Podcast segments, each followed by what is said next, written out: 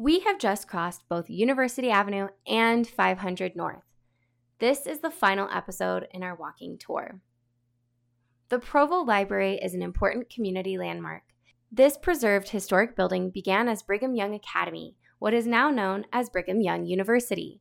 BYU owned the building and used it for various purposes from 1892 until 1968, where it then remained vacant for almost 20 years. Through extensive efforts in fundraising and lobbying, the city was able to preserve this building and it was rededicated as a library in 2001. At the rededication ceremony, Elder Jeffrey R. Holland, the ninth president of BYU, said, Whatever the difficulty in arriving at this lovely moment, everyone is to be commended for the preservation of this beautiful old BYU Academy structure, now housing one of the loveliest new libraries I have seen. The Provo Library offers many programs to the community, and particularly to children and teens.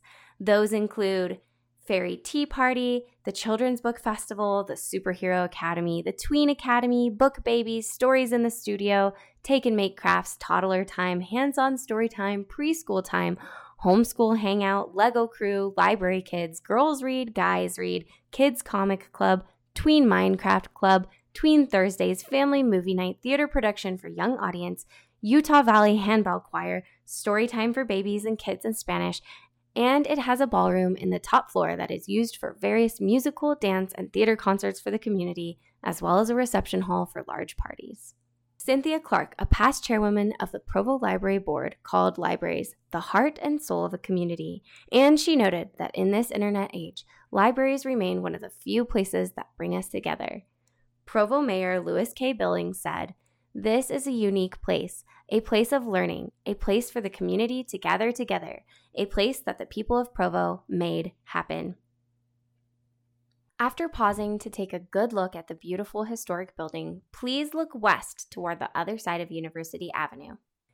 In front of you, you will see a modern bus stop with its newly painted traffic lanes. Each day, it busily receives strangers and travelers coming to and from other destinations unknown, bringing sustainability, economic activity, and social energy to the city. If you look past the bus stop and slightly south on the other side of University Avenue, at the top of the driveway leading into the University Avenue condominiums, you will see one of Provo's oldest homes. Known as the Peter Wentz home, it is right in the middle of the parking lot of those larger and newer condominiums. Peter Wentz home was on the National Register of Historic Places, and therefore, despite growth and change that has occurred all around it, it remains alongside the Provo Public Library as a testament of all the people in Provo before us who helped to preserve, create, and maintain our built environment and community. As you take in the contrasting display of old Provo and new Provo, listen to the following quote by Elder Holland. He said, Today, we feel the thrill of connecting the past with the present and the present with the future.